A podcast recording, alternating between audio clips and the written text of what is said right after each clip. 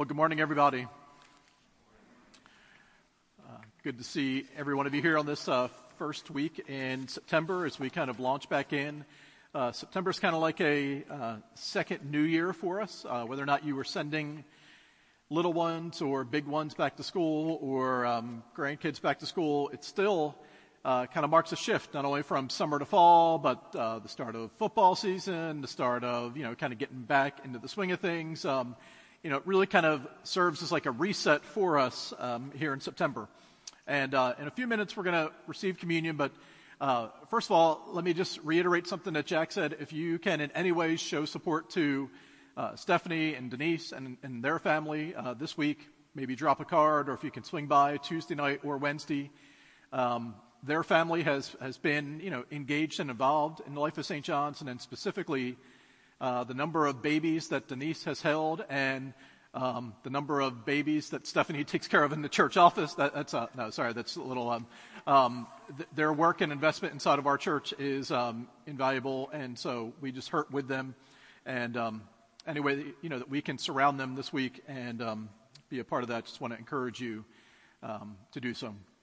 But we're going to receive communion in just a couple of moments and kind of end our service there and try to even allow some space and some time uh, for that. But I think it's interesting that as we uh, kind of kick off really this, you know, second half of the year and get back to things in September, it also happens to be a uh, month uh, where we receive communion when we're not in the middle of a sermon series. And so we typically take communion on the first Sunday of the month. And, uh, you know, that happens roughly 11 out of 12 months. Uh, some, you know, times there's something going on where we miss a particular month, but usually the first Sunday of the month and it almost always falls within a series. And we kind of own that and step right into that and say that uh, no matter what we are preaching on, we should be one or two sentences away from tying it into the death and resurrection of our Lord Jesus Christ. And so, in other words, if we're in the middle of a series and there is something that is a mile away from being able to transition into communion, we're probably a little bit off base in where we are going inside of that series. And so, in most uh, times, we could be in a series, you know, in the Ten Commandments, or we could be in, in a series, you know, talking about, um, you know, families, or talking about the mess inside of life, or even talking about Christmas. And, you know, we bridge the gap and end a service with communion. But um, one or two, or maybe three times a year, we have the opportunity just to center our thoughts around and in communion itself on that particular week because we're not in a series. And so that's what I want us uh, to do today for just a couple of minutes as we kind of launch into uh, September to think about the reality. And if there were a title for uh, the message, that it's Wounds That Heal, and then specifically, uh, His wounds can make a difference inside of my woundedness. His wounds, uh, the great exchange of the gospel is that the wounds of a Savior uh, are available to and active in and make a difference in my woundedness. And so, as we think about that, I want to take us through a couple of different uh, scripture passages uh, that kind of prepare us for communion uh, today. And the first is inside of uh, Paul's letter to the Corinthian church, uh, 1 Corinthians chapter 10, where he says this Is not the cup of thanksgiving for which we give thanks a participation in the blood of Christ? And is not the bread that we break a participation in the body of Christ? Because there is one loaf, we who are many are one body, for we all share the one loaf. And a couple of thoughts there. This idea of, you know, we are many, but yet we are one, uh, describes the unity that is ours inside of the gospel, that in, inside of what Jesus has done for us, he has made a way for a church to be one, for a people to be one. Even though there is diversity, there could be unity. But I think it also uh, extends, particularly when we think about communion, particularly when we think about the cross, that the ground at the foot of the cross is level. And so, whether you have had the best week of your life or the worst week of your life, or you can't even remember what you did on Tuesday, we need Jesus this morning. Whether or not there are seven zeros at the end of your bank account, or whether all you see is zeros in your bank account, we still need Jesus.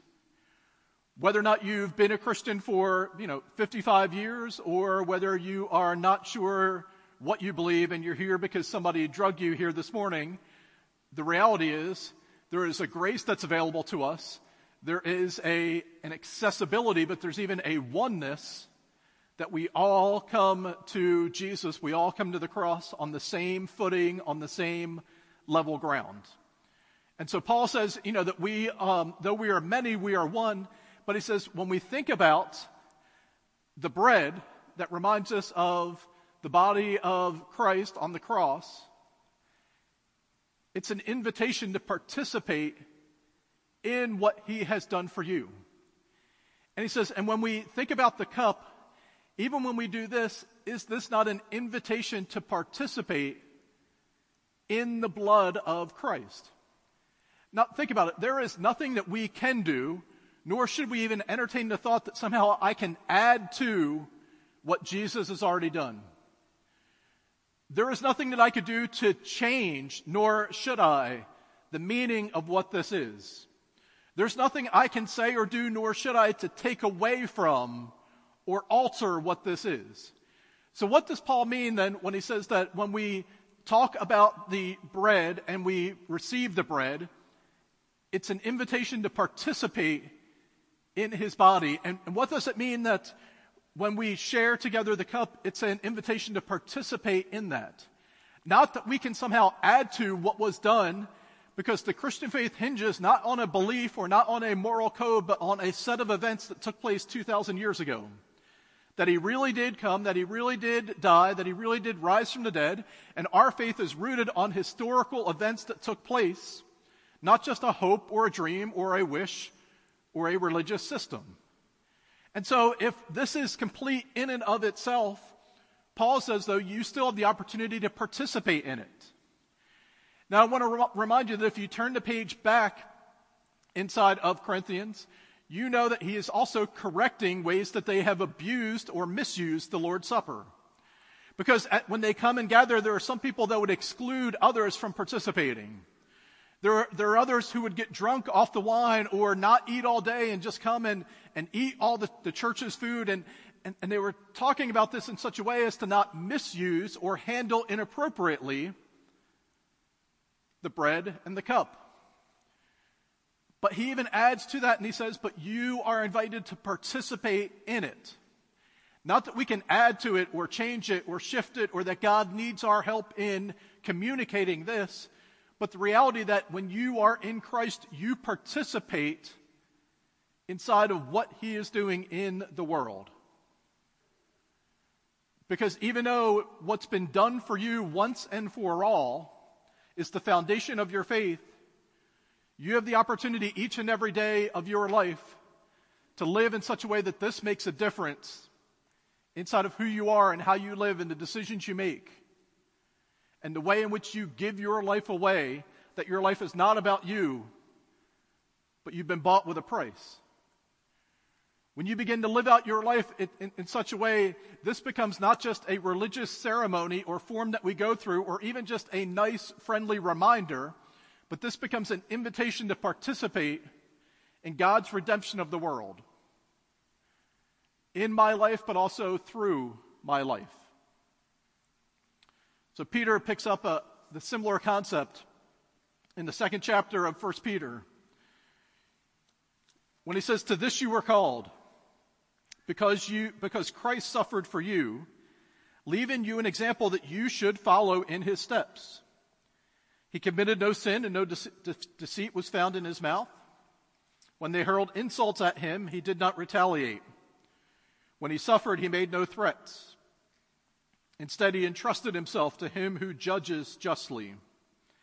He himself bore our sins in his body on the cross so that we might die to sins and live for righteousness. For by his wounds you have been healed. For you were like sheep going astray but now you have returned to the shepherd and the overseer of your souls. Earlier in the letter, Peter reminded the church that, uh, that Jesus was the, the cornerstone of the church, but that they also were called to be living stones. That the work of what God was doing, the church that God was building, involved the work that they could become living stones, part of what God was doing to build his kingdom inside of the world. And as living stones, he says that you are a chosen people. You're a royal priesthood. You're a holy nation. You're a people that belong to God that you might declare his praises, the one who called you from darkness into light. And it's after that he says, you know, you've been called to this, to surrender your lives, every aspect of who you are. And in this, then, we follow in his steps. That the pattern Jesus gave us informs the pattern of how we live that the way he laid his life down affects how we live and how we ought to lay our lives down. That you've been invited to be a participant. You've been invited to follow in his steps. And he comes back again to these words that we pick up, and we're, we're going to read them where Peter quotes them from, from out of the book of Isaiah, the 53rd chapter. This idea of the wounds of our Savior. Isaiah chapter 53. But he was despised and rejected by man, a man of sorrows and familiar with suffering. Like one from whom men hide their faces, he was despised, and we esteemed him not. Surely he took up our infirmities and he carried our sorrows. Yet we considered him stricken by God, smitten by him, and afflicted. But he was pierced for our transgressions.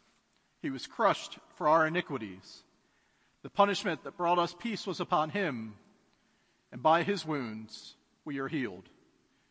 We all, like sheep, have gone astray. Each of us has turned to his own way, and the Lord has laid upon him the, the iniquity of us all.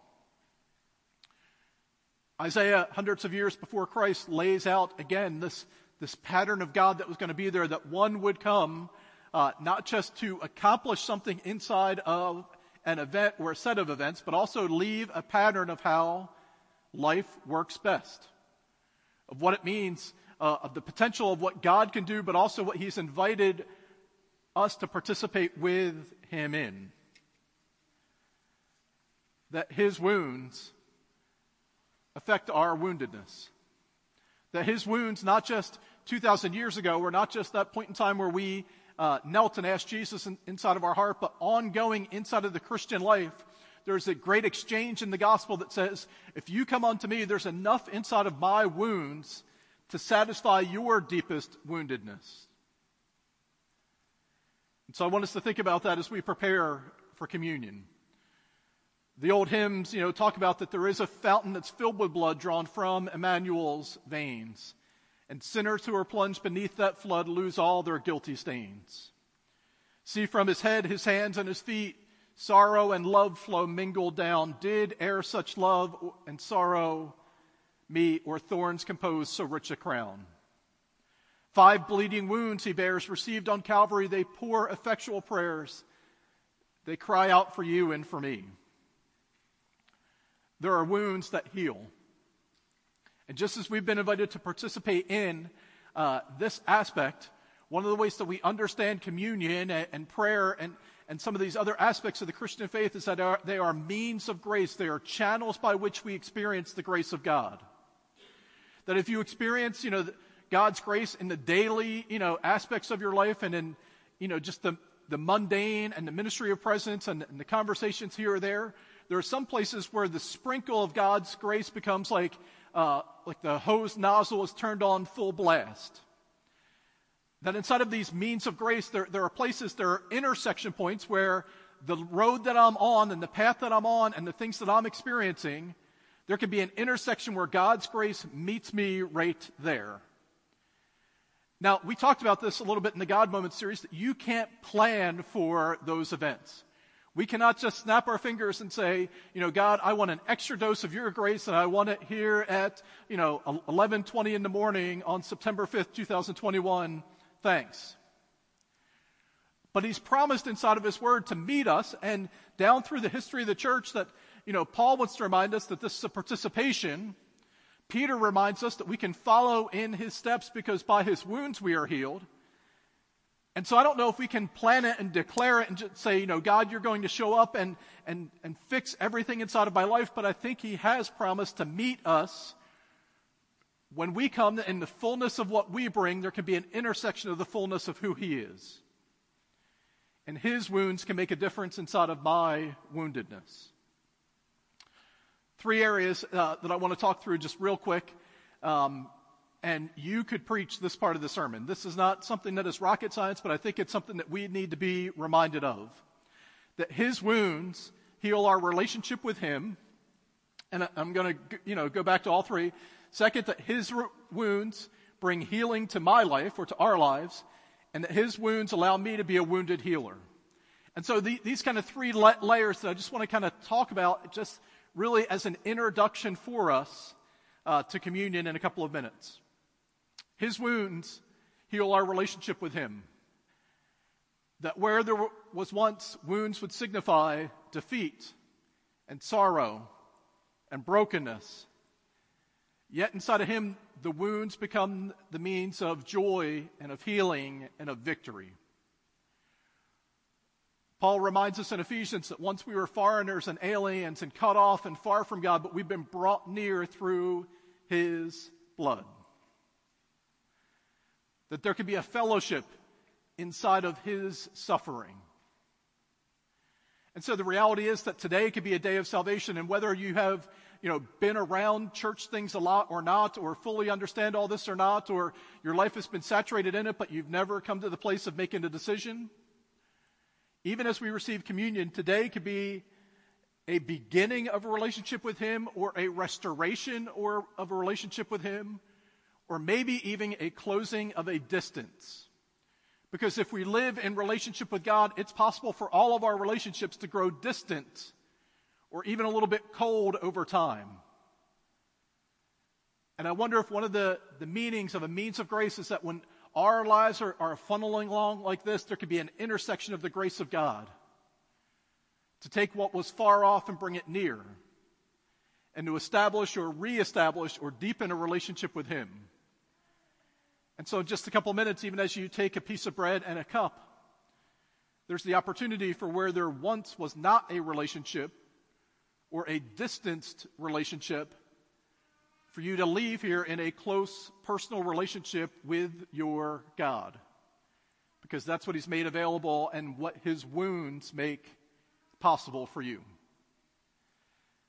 But you know, His wounds also bring healing to my life. And so that when you bow and you give your heart to Jesus, it's not just, okay, that's fine, all your problems are solved. Or you bow and give your heart to, to Jesus, and He says, Okay, that's good. You're going to have a place with me in eternity now. Just do the best you can between now and then. But that His wounds want to bring healing to the broken places inside of your life. And so it means the places where you are going through a valley where there is loneliness, or brokenness, or depression, or anxiety, or there's been a moment of failure, or there's anxiety over potential failure or there's been a break in relationship. Whatever wound it is that we carry into worship today, and, and trust you, trust me, when you look around you, every person you see here today has brought some wound into worship. Maybe it's just something that they care for somebody else and the burden that they carry. Maybe it's something that they feel like they've got mostly under control, but trust me, we all have something going on, something in our bodies, something in our relationships, a wound that we bring. And I believe there's still enough in the grace of who Jesus is to make a difference inside of the current woundedness I struggle with. It doesn't mean if you pray enough times, it's all going to go away. It doesn't mean if you just really believe in Jesus, you're not going to have any problems. What it does mean, though, is that there's enough inside of his wounds to make a difference in and to meet me right in the middle of my current wound. And the third thing I think we need to consider is in the midst of all that, he wants to make us to be wounded healers. Your greatest contribution in life may not come through your strengths or the things that you've done perfectly or the things that you've never struggled with. Your greatest impact is, you know, the place where you really messed up or got it wrong or struggled or the difficult season or the thing that wasn't so great. The grace of God would be so evident in that that people would see Christ in you more in your weakness than in your strength. And so, in his novel, A Farewell to Arms, Ernest Hemingway said that the world breaks everyone, but afterward, many are strong even at the broken places. And so, you've, you've got a story to tell and a testimony of God's goodness that met you in the midst of brokenness and woundedness. You've heard the name uh, Desmond Tutu, Bishop Desmond Tutu from South Africa, was a leader during, you know, kind of the apartheid era. And at one point, as an introduction to communion, he said many Christians will go as far as to approach the cross at communion. But he says if we've been invited to take up our cross and follow him, I wonder if we need to pursue not just to the base of the cross, but to actually climb up on the cross and experience in whatever way that we can what our Savior experienced, but more so than that, get a vantage point of what Jesus saw as he hung there. Because the invitation to communion is not just an invitation to come and receive. That is wonderful, that is miraculous, that is life changing. But the invitation of communion is to also climb up upon that cross as a way in which to see who Jesus died for and why Jesus died for them and the difference then that that makes for how I live. And so you have the opportunity to be somebody that even through your wounds, somebody else finds healing. Because you've told the story of coming through the situation you came through. That you give testimony to a God who stepped in inside of your darkest moments you serve in areas where you don't feel comfortable, and somebody says, Well, if they can do children's ministry, then I, can, I think I can step in and help. And even through your weaknesses or your insecurities, Jesus can be glorified, and other people might meet him in a new way because of what they see inside of your life. So let me ask you as we prepare for communion. The table is open this morning. You don't have to be a, a, member of the church to receive communion, but rather the intent of your heart is to follow after him. Let me just ask you what wound do you carry into worship today? Where's the place where your heart hurts the most? Where's the place where your mind is the most anxious? What's the thing inside of your life that you try to keep hidden from everybody else. Because I think as you all came in this morning, there were very few open, accessible, visible wounds to everybody else.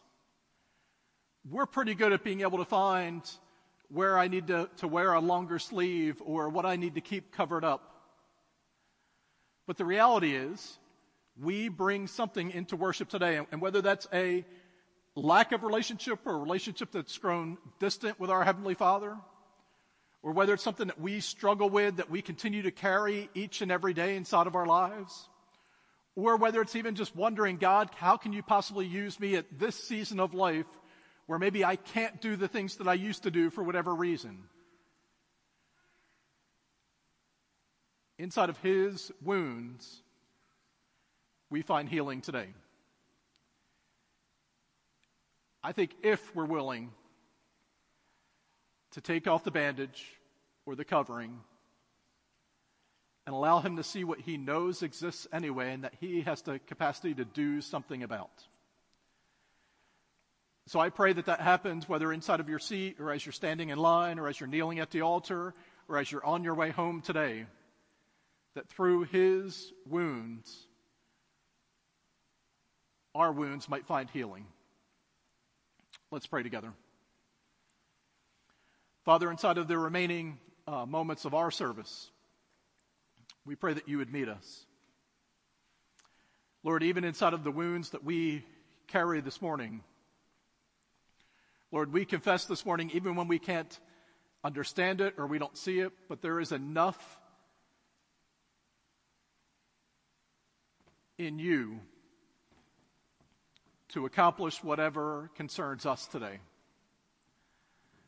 That there is enough inside of your death and your resurrection to meet the broken and the dying places within me. That there's enough inside of your grace to cover even the places where I feel deficient or lacking today. And so, Father, inside of our relationships with you, inside of the, the things we carry around, and even inside of the impact that you desire us to have, I pray that you would meet us here in these moments. We invite you to come, for you to do what only you can do. We ask these things in Jesus' name. Amen.